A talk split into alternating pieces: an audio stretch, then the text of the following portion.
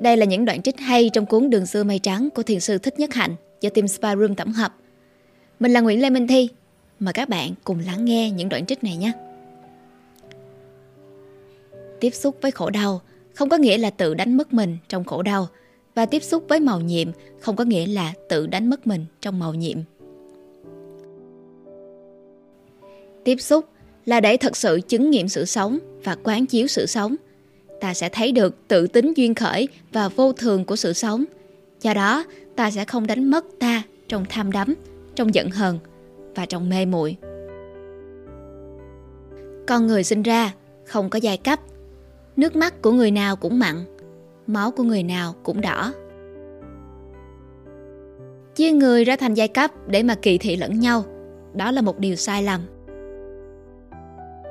Những đau khổ hôm nay có thể rửa sạch được những đau khổ của ngày qua. Chịu đựng khổ đau trong tình thương và tỉnh thức là một thứ tịnh thủy màu nhiệm, có thể xóa bỏ tất cả oán thù trong muôn kiếp. Có những người đi ngang qua rừng cây trầm hương mà không thấy được một cây trầm hương. Có những người đi qua sự sống mà không tiếp xúc được với sự sống. Sự sống chất chứa khổ mà sự sống cũng đầy những màu nhiệm. Quý vị phải tinh cẩn và tỉnh thức để tiếp xúc với những khổ đau và những màu nhiệm của sự sống ấy. Niết bàn là sự chấm dứt của vô minh, tham đắm và giận hờn. Niết bàn cũng là sự hiển lộ của niềm an lạc và sự giải thoát. Quý vị cứ thử ra nhìn một dòng sông trong hay một tia nắng sớm. Quý vị sẽ thấy mình đã tiếp xúc được với thế giới của an lạc và giải thoát chưa? Nếu bị giam hãm trong ngục tù của phiền não, ta vẫn còn chưa tiếp xúc thật sự được với những nhiệm màu của vũ trụ, trong đó có hơi thở ta, thân và tâm ta. Sự xót thương rất cần cho con người.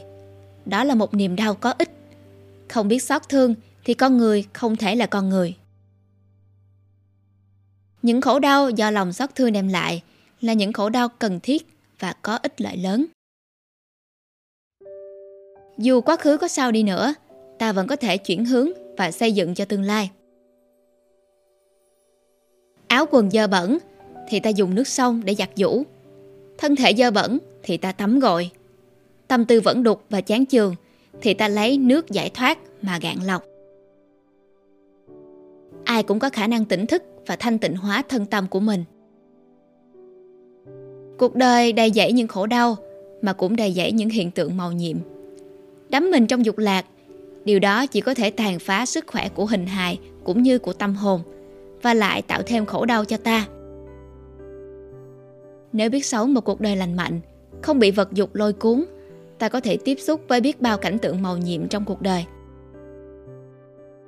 Sống tỉnh thức, tức là sống trong giờ phút hiện tại, và biết được những gì đang xảy ra trong bản thân mình và hoàn cảnh mình.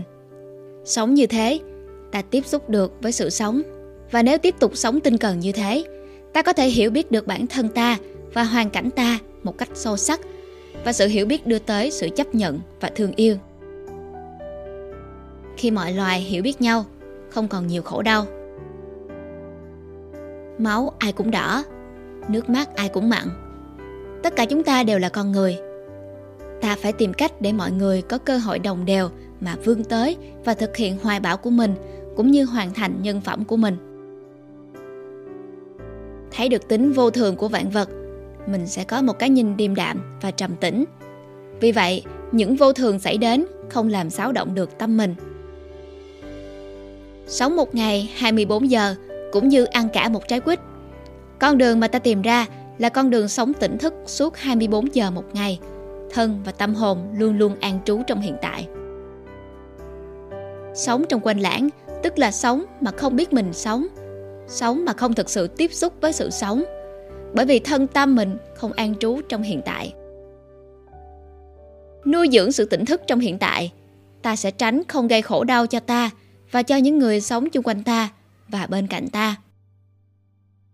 Bằng cái nhìn, bằng lời nói, bằng nụ cười, bằng những cử chỉ săn sóc nhỏ, ta tạo ra hạnh phúc cho ta và cho mọi người ngay trong giây phút hiện tại. Hạnh phúc này không cần đến giàu sang và danh vọng. Ta gặp khó khăn bây giờ, Nhưng nếu ta vượt thắng được thì ta sẽ mở được cánh cửa chưa từng được mở trong lịch sử và các thế hệ sau này sẽ được thừa hưởng công đức. Không lệ thuộc vào điều kiện, cho nên cái đẹp của lòng từ bi và tâm giải thoát là cái đẹp chân thực và niềm an lạc do cái đẹp ấy cống hiến cũng là thứ an lạc chân thật. Hạnh phúc trước hết là sự tỉnh thức. Một cái nhìn đầy hiểu biết, một nụ cười bao dung, một câu chuyện nói thương yêu, một bữa cơm quay quần trong đầm ấm và tỉnh thức. Đó là hạnh phúc trong hiện tại. Nhan sắc cũng chịu luật sinh diệt và cũng sẽ tàn phai như bao hiện tượng khác. Củ cải và sự giàu sang cũng vậy. Chỉ có niềm an lạc và sự tự do do công phu quán chiếu đem tới mới là niềm vui chân thật. Có những người chán ghét thân thể họ, tâm hồn họ và chán ghét luôn cả cuộc đời, cho nên đã đi tự tử. Họ không biết rằng vạn hữu cũng là màu nhiệm. Họ chỉ thấy được mặt khổ đau của vạn hữu, nhưng khổ đau không phải là bản chất của vạn hữu. Khổ đau là do thái độ sống và do cách nhìn sai lạc của con người mà có. Giúp người nghèo khổ và bệnh tật, thăm viếng và ủy lạo những người cô đơn, phóng thích tù nhân và những loài vật sắp bị sát hại, chẩn tế, trồng cây đều là những hành động phát xuất từ tâm từ bi có thể chuyển được tình trạng hiện tại và gây niềm vui cho cha mẹ.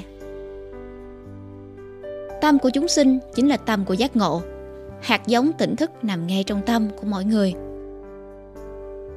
Chúng sanh không cần đi tìm sự giác ngộ ở bên ngoài, bởi vì mỗi sinh vật chứa đủ trong tự thân tất cả trí tuệ và hùng lực của toàn vũ trụ.